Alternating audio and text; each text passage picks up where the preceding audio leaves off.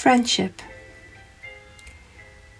This is a piece of poetry given to me by a very good friend called Rosaline McGuinness. She wrote it, and it's about the beginning of the journey.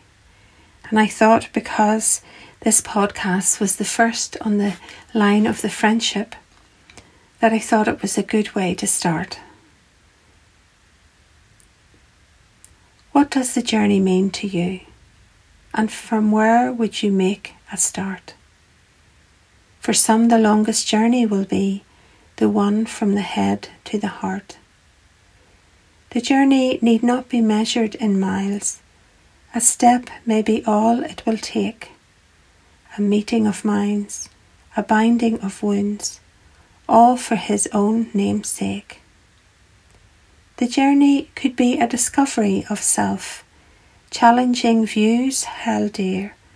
A trusted friend could share the way as you travel through doubt or fear.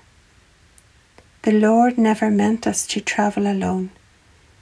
There are many whose lives you'll touch.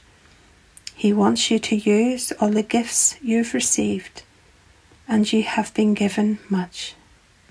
On our journey, we bring all our past and all our hopes for the future.